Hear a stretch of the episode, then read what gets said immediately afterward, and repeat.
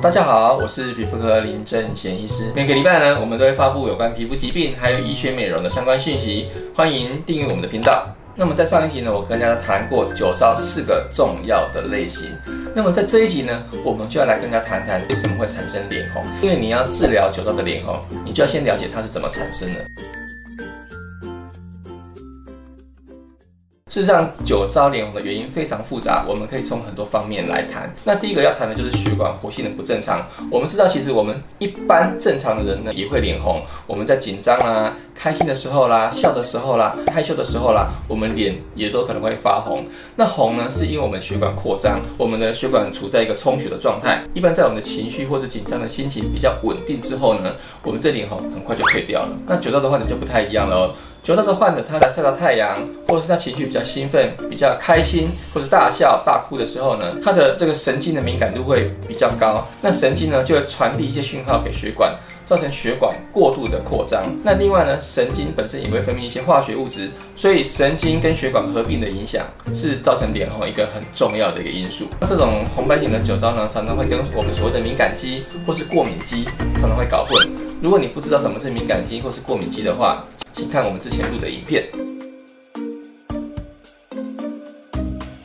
那第二个酒糟脸红的因素就是所谓的蠕形螨虫。蠕形螨虫呢，是我们皮肤上的一个寄生虫，它其实平常的数量很少，我们人体的免疫系统既无法把它完全消灭，但是它的数量也不会大量的增加，它就住在我们的皮肤上面，跟我们人类相安无事。所以大部分的成年人的脸上几乎都有蠕形螨虫存在，只是它的数量非常少。但是呢，有一些人呢，他可能因为身体一些其他疾病的因素啦，他必须要服用一些免疫抑制剂。或者是说他可能会擦了一些有压抑免疫系统的一些药膏，包括像类固醇的药膏等等，造成我们局部免疫力的降低。或者是说有些人是因为体质的因素，或者一些不明原因导致这个蠕形螨虫的数量大量增加。那这个大量增加的蠕形螨虫呢，它会引起我们身体的一个发炎反应。什么叫发炎反应？大家应该都有受伤过吧？我们受伤的时候，伤口是不是都红红的？这个红红的伤口呢，其实就是一种发炎反应正在进行。只是说呢，一般我们伤口有愈合的一天，只要这个伤口一旦愈合了之后呢，你这个伤口红的情形呢，很快就退掉了。可是这个大量增生的蠕形螨虫，它是一直长期存在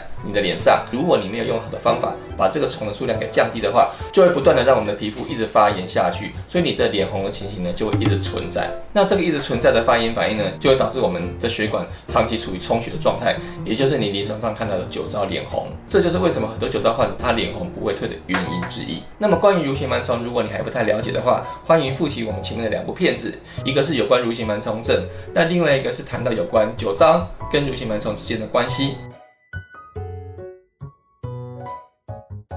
那另外一个常常被忽略，但是也是造成酒糟脸红的一个重要的原因，也就是我们皮肤的保护功能受损了。那么目前认为说，这个蠕形螨虫大量存在，有可能长期引起皮肤的发炎反应，进一步导致血管的扩张，也就是造成脸红的问题。那另外一方面呢，我们蠕形螨虫的食物来源是我们的油脂，还有我们的表皮细胞，所以呢，它会像蚕宝宝一样，不断的啃食我们的表皮细胞。这也是我们表皮脏壁破损的一个重要的原因。这也一部分解释了说，为什么酒糟的患者他的皮肤特别的敏感，很容易受到一些外在风吹啦、温度的变化啦，产生这个脸部敏感的问题，因为他的表皮脏壁是破损的。那最后一个因素就是所谓体质的因素。为什么一般人脸上的蠕形螨虫数量是比较少的？但是为什么有些人他蠕形螨虫的数量会大量增加？这就跟体质有关系。还有有些人体质上他的神经跟血管对于外界的敏感度就特别的高。那体质的因素也是造成酒糟脸红的原因之一。那以上呢就是我针对为什么会产生酒糟脸红的一个简单的整理。但是事实上呢，随着针对酒糟的研究越来越多，我们发现说啊，引起酒糟的原因比你想象中的还要复杂。那么我们人类呢也会针对这这些复杂的因素，发明更多的药物来对抗这些致病机转。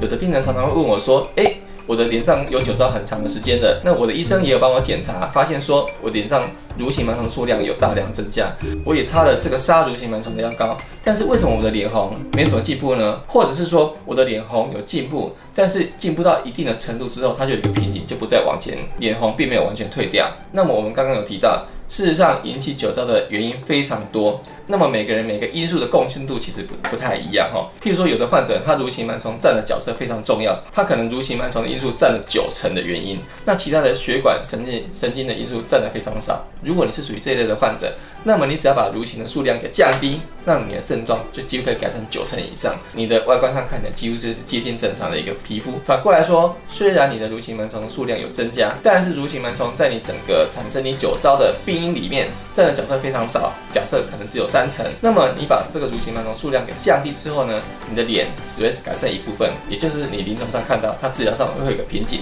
你到一定的程度之后呢，它的红就不再进一步的改善，因为你还有其他神经、血管。表皮、脏壁的因素，还有免疫功能、发炎反应的因素，你没有完全去解决它。这个时候呢，你就要合并其他的治疗方式，或是五八五的黄雷射，可以去处理这个血管的问题，让你的血管进一步收缩，让血管的活性更稳定，你的脸红的情形才会更进一步的改善。同样的道理，有些人表皮、脏壁的破损，它占的角色非常的重。他的皮肤非常的敏感，对于外界的一些刺激，很容易有很强烈痒或痛的一个感觉。这个时候呢，你除了正规的药物治疗之外，你还要加强皮肤的修复，只有保湿跟修复的工作做好，这类酒糟患者的脸红才能有更大的一个进步。那么以上就是我针对为什么会产生酒糟脸红，以及为什么你的酒糟脸红在治疗上会有瓶颈，做一个简单的一个整理。那么在下一期的节目呢，我会针对如何治疗酒糟脸红做一个更详细的说明。如果你喜欢我们的节目，欢迎按赞订阅。